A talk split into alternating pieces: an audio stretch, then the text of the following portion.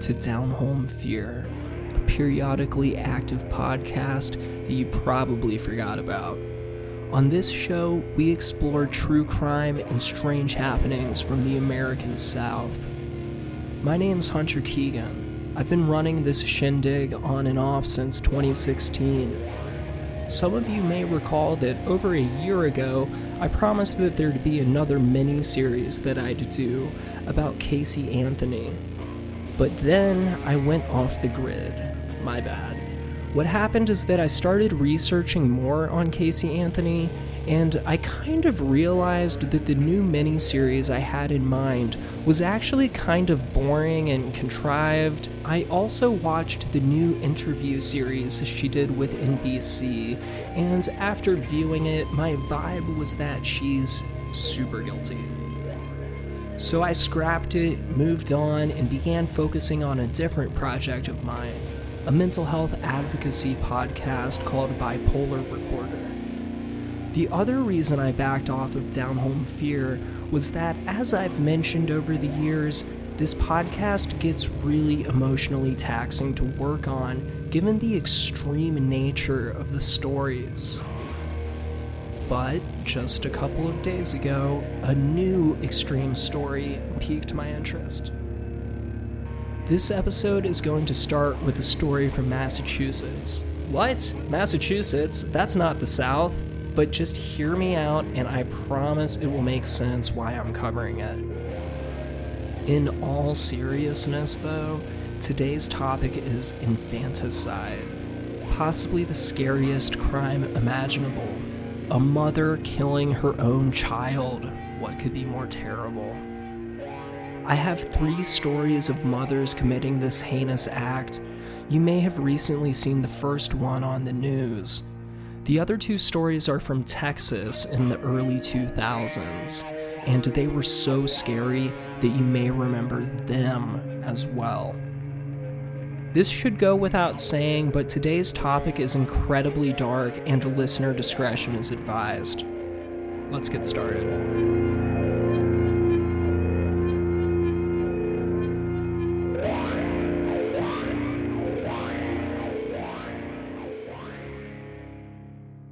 I want to begin with the story of Lindsay Clancy. There's been a recent national news story from Duxbury, Massachusetts that has shocked and appalled millions of Americans. A couple of weeks ago, on January 24th, 2023, a 30 year old mother of three named Lindsay Clancy asked her husband to go out and pick up food for dinner. While her husband was out of the house for just a half hour or so, she horrifically strangled her three children to death in her basement, using exercise bands as ligatures and leaving her children on the floor face down to be discovered by their father just a few minutes later. Her children were named Cora, who was five years old, Dawson, who was three years old, and Callan, who was eight months old. Cora and Dawson were pronounced dead at the hospital, and baby Callan lingered in a comatose state for a couple of days before ultimately dying from his injuries. After strangling her children, Lindsay Clancy slashed her wrists and throat and dove headfirst from the second floor of the home. Her husband, Patrick, returned home from picking up the food that Lindsay had asked him to go get. He entered the home and immediately was struck by an eerie silence.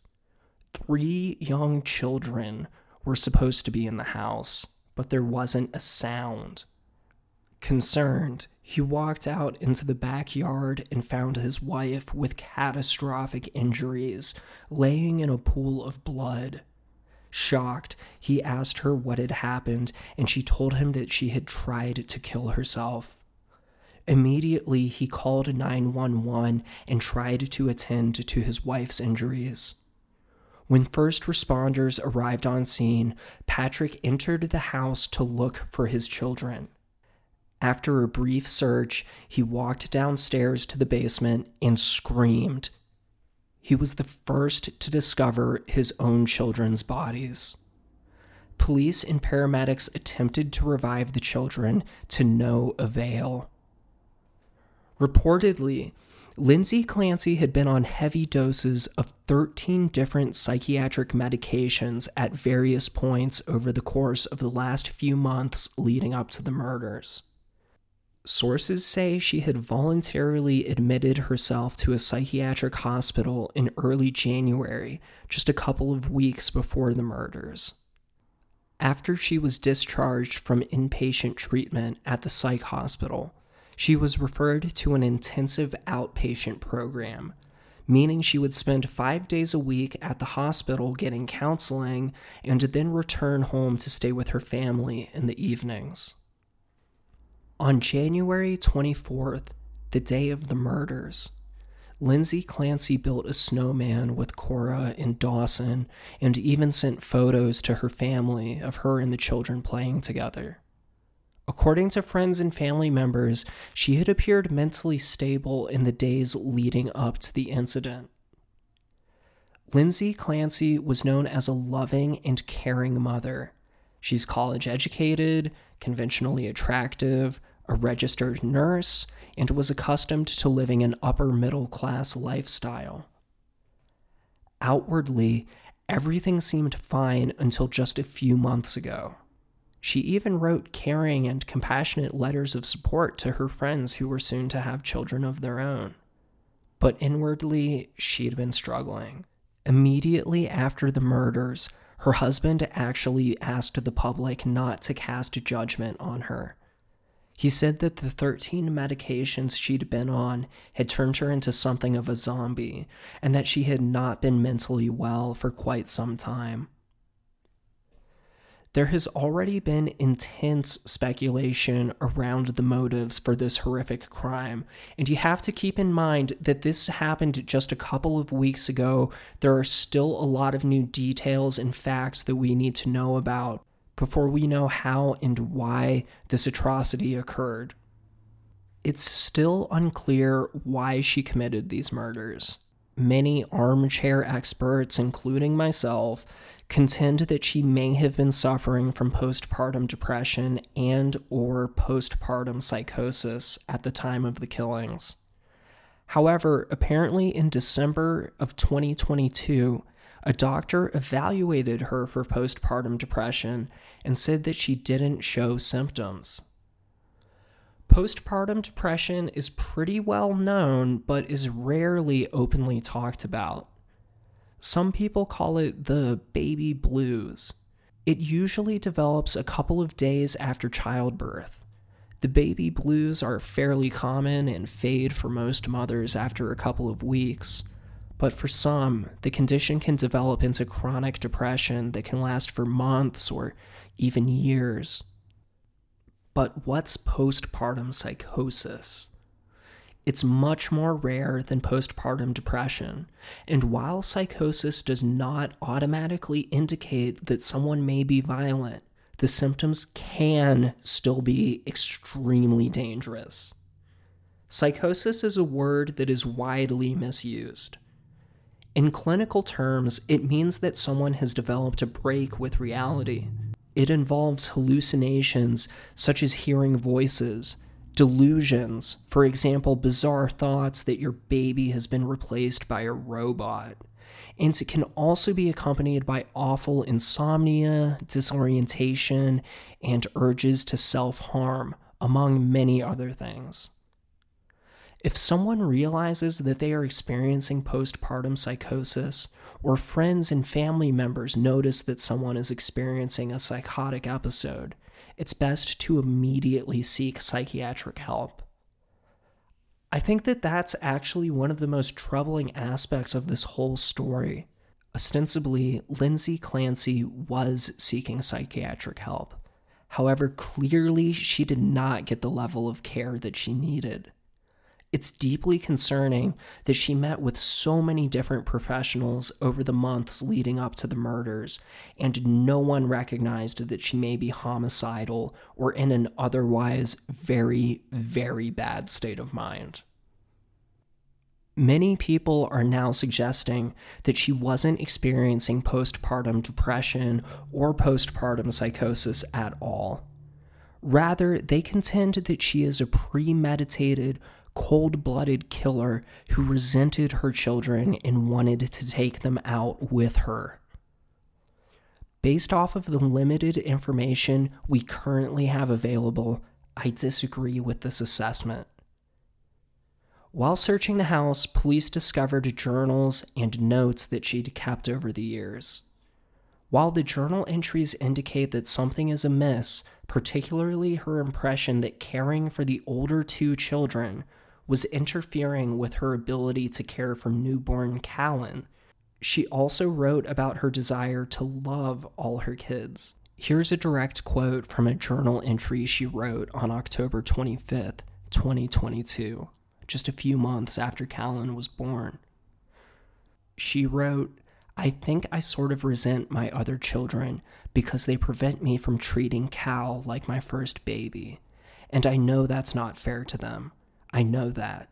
I was feeling so depressed last evening when Cora and Dawson came home from school. I know it runs off on them, so we had a pretty rough evening. I want to feel love and connection with all of my kids. Allegedly, she also wrote about her suicidal ideation in the journals, but unfortunately, I couldn't find any direct quotes at this time, so I'm unsure of specifically what was written. Lindsay Clancy is now in a hospital in Boston receiving treatment for her injuries. After slashing her wrists and throat and then leaping off the second story of her house, she is now paralyzed from the waist down. She is also being evaluated by forensic psychologists. During her arraignment, which is the initial court hearing wherein defendants are explained their rights and the charges against them, and the defendant is asked if they will plead guilty or not guilty to the crimes they are charged with, she had to broadcast over Zoom from her hospital bed. Her plea was not guilty. She'll appear in court again later this spring. And look, I know I could be wrong about this. Maybe she wasn't experiencing psychosis at the time of the killings, but she clearly has a long history of mental health problems. And I would be shocked if none of them had anything to do with these horrific killings. Okay, but why are we talking about a story from Massachusetts? It's almost as far from the South as you could get. Isn't this a show where we discuss Southern stories? I wanted to discuss Lindsay Clancy because many people have been comparing her story to that of Andrea Yates. So let's travel from Duxbury, Massachusetts, 2,000 miles south to Houston, Texas.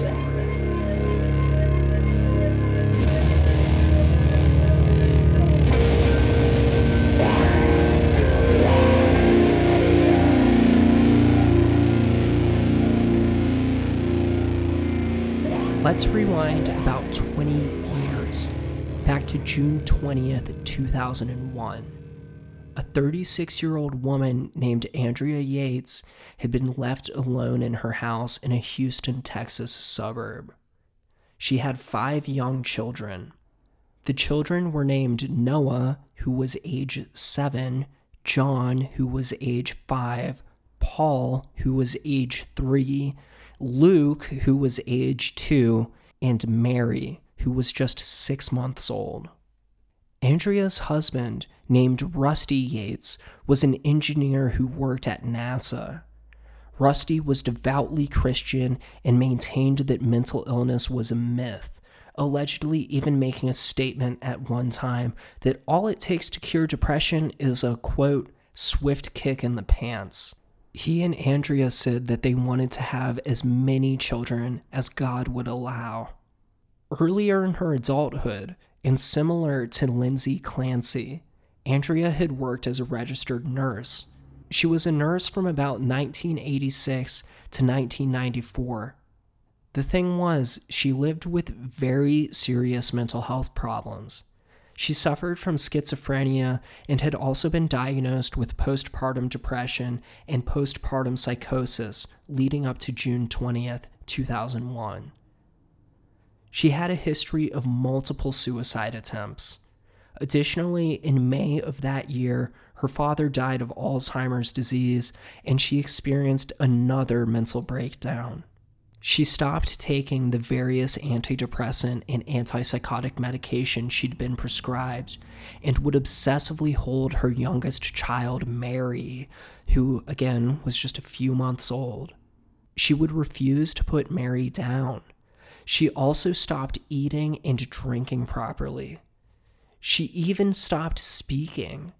At one point, a psychiatrist described her as being in a nearly catatonic state. Psychiatrists had specifically informed Rusty not to leave Andrea alone with the children.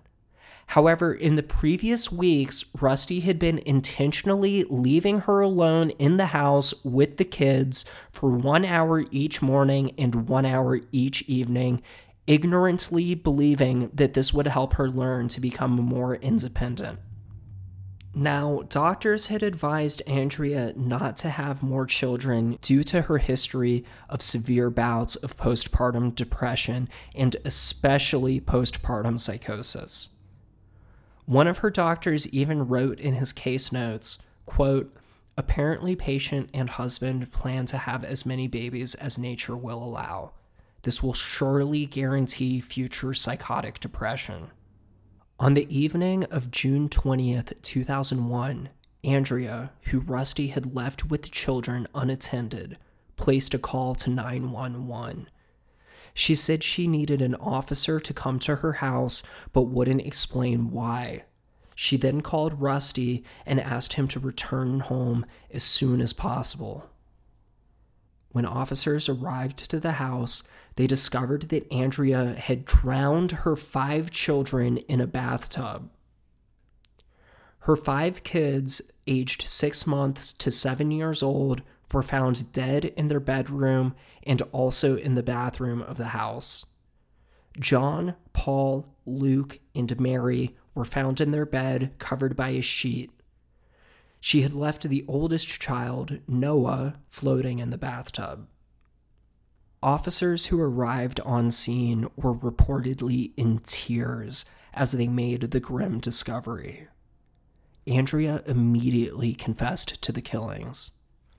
As Andrea explained her actions that night, the terrifying nature of the crime only became more apparent.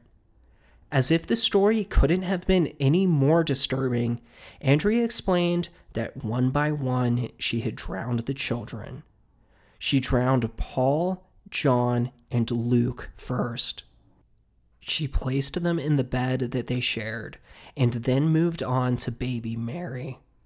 She left Mary floating in the bathtub where Noah, the oldest of the children, discovered the body. He asked his mother what had happened and she attempted to grab him. Noah ran through the house trying to escape, but sadly, Andrea was able to quickly catch him and drown him in the tub as well. She left Noah floating in the bathtub, but took Mary's body and placed her in the arms of John, who she had murdered and put in the bedroom just minutes before. On March 15th, 2002, Andrea was sentenced to life in prison for capital murder. But then in 2005, there was a retrial. Her lawyers discovered that during the first trial, one of the expert witnesses, a forensic psychiatrist named Dr. Park Gates, had provided faulty testimony. They appealed to the state of Texas, and after her second trial, Andrea was deemed not guilty by reason of insanity and instead of life in prison, she was committed to a state mental hospital. She has remained incarcerated ever since.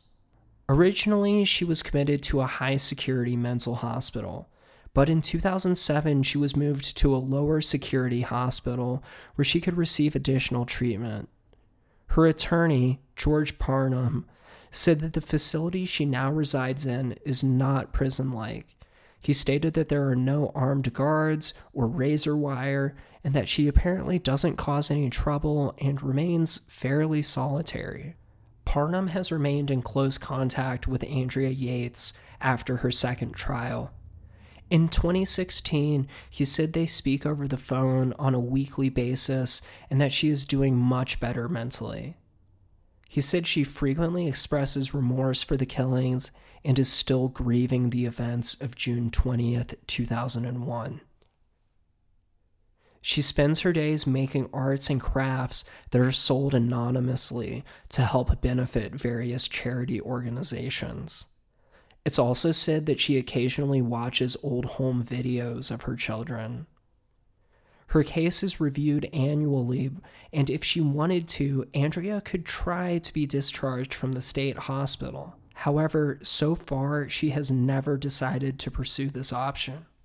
Something I learned as I researched this story was that at one point, Andrea shared a room while she was in a hospital with another woman named Dina Schlosser. You may be wondering who was this woman, Dina Schlosser, and why was she also in a high security mental health facility?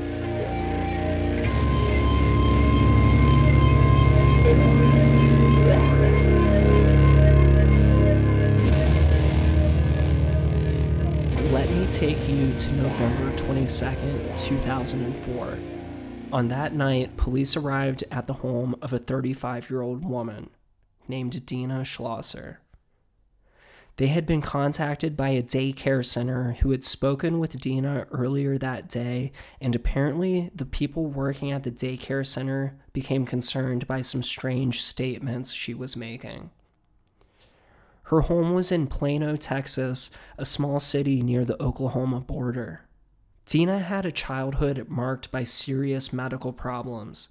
She had a condition known as hydrocephalus, a usually incurable neurological condition wherein abnormal fluids build up in the brain. It's usually a condition that affects older people, but in Dina's case, she was diagnosed at age 8. It's a very serious condition that can result in abnormal brain function and even death. She went through a series of major brain, heart, and abdomen surgeries until she was about 13 years old. But she recovered from the surgeries and went on to obtain a degree in psychology. Eventually, Dina got married to a man named John Schlosser. John was a devout Christian and fanatically followed a religious group called Water of Life Church. The couple tried to conceive children for years, but Dina suffered three miscarriages until successfully giving birth to two daughters. Things seemed to be looking up, but in 2002 she experienced a psychotic break and Child Protective Services, CPS, investigated her. CPS ordered that she not be left alone with her children. But John prevented her from receiving any psychiatric treatment because he felt mental illness is caused by the devil, and the Water of Life Church forbade such treatment. In late 2003, Dina had a third child, Margaret, also known as Maggie. After Maggie was born, Dina experienced severe postpartum depression. She actually attempted suicide just a day after giving birth. This landed her in a psychiatric hospital for a period of time. At the hospital, psychiatrists diagnosed her with bipolar disorder with psychotic features. On the evening of November 22, 2004, when police were called to her home after a suspicious report from the daycare center where Dina had visited earlier that day, they entered the house. They found Dina calmly sitting on a chair in her living room covered in blood. They found that she had amputated both of Maggie's arms using a kitchen knife, and then attempted to cut her own arms off as well. Maggie had bled to death, and Dina was immediately taken into custody. Her other two children were physically unharmed, although I cannot even begin to imagine the emotional trauma that they must have experienced as their mother brutally killed their infant sibling. While in custody, Dina sang Christian hymns to herself and also continuously murmured the phrase, Thank you, Jesus. Thank you, Lord. She eventually explained that on the night before the murder, she'd told John she wanted to give Maggie to the leader of Water of Life Church. John responded by viciously beating her in front of the kids. Then, the very next morning, she had been watching the news and saw a terrible story about a young boy who had been badly mauled by a lion. She said that she interpreted the news story as a message from God that the apocalypse was imminent, and she began hearing an auditory hallucination, which she believed was the voice of God, telling her to cut off Maggie's arms and then her own. During her trial, a psychiatrist who evaluated her after her arrest stated, quote, she felt she was basically commanded, in essence, to cut Margaret Schlosser's arms off and then her own arms off, and in some way give them to God. During the trial, the leader of Water of Life Church, a man named Doyle Davidson, testified. He spoke about the teachings of his church, which instructed followers that mental illness was caused by Satan and that only God, not psychiatric medication, can cure mental illness. It was also revealed that while Dina had already been on psych meds for years before the murder, as her family became more closely embedded with the church, her husband John began forbidding her to take her medication. Dina was ultimately deemed not guilty by reason of insanity and was committed to a high security psychiatric hospital. That's where she met none other than Andrea Yates. They actually shared a room together at one point, and Dina later said that Andrea was, quote, almost my identical personality. I think we'll be friends forever. I believe the feeling is mutual. In 2008, Dina Schlosser was released to outpatient care. Conditions of her release were that she had to take birth control, take her antipsychotic medication as prescribed, see a therapist, and not have any unsupervised contact with children. However, in 2010, she was recommitted after she was found wandering the streets of Plano, Texas, in a disoriented state she spent more time in a psychiatric hospital, and then she was released again and spent a period of time working at a Walmart using her maiden name. But eventually, people caught on to who she was, and she was promptly fired in 2012. Unfortunately, I can't find sources that detail what happened with Dina over the years immediately following. But in December of 2020, a psychiatrist stated that Dina's mental stability was still too poor for her to be living free. Subsequently, she was recommitted to a psychiatric facility in Texas, where she still resides today.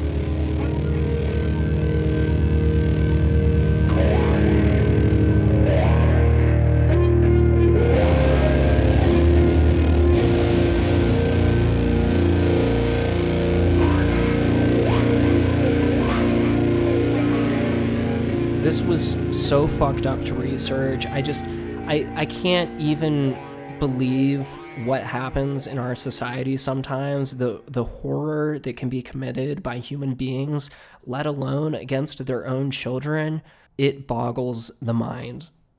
I'll admit though I am incredibly morbidly curious to have been a fly on the wall to hear the conversations Andrea Yates and Dina Schlosser had while they were roommates this was a messed up episode of the podcast, but I couldn't resist sharing it with you. These stories are so disturbing and captivating to me.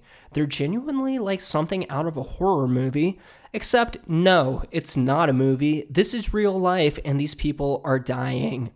I used the word horrific a lot throughout this episode. I really can't think of another way to describe infanticide. So, do you think that Lindsay Clancy was experiencing postpartum psychosis as well? drop me a line on Twitter at HHKeegan. Here's something I'll share with you as well. I live with bipolar disorder with psychotic features myself, and when I realized that's the same condition that Dena Schlosser supposedly lives with, I was like, whoa, that is freaky. Bad optics for us mentally ill folk. But I assure you that people like Dena Schlosser are extreme outliers. Mental illness does not inherently make you violent, and I guarantee that I will not be killing any babies. If you're curious to learn more about serious mental illness and hear firsthand accounts of psychosis, depression, mania, and more, I recommend checking out my other podcast called Bipolar Recorder. Bipolar Recorder is a mental health advocacy podcast that I've been working on for about the last year and a half. On that show, I share my personal experiences and speak with various other individuals who also live with bipolar and related serious mental health conditions. Thanks for joining me for this episode of Down Home Fear. I love that I kept the RSS feed for this show active and that people still actually listen to it. You are all awesome. I'm not sure when the next episode will be. I'd say expect a periodic release every once in a while. As I live my life and come across more stories that I feel should be shared with people or that are of particular interest to me, I'll be sure to put them out there. My name's Hunter Keegan. Thanks for listening.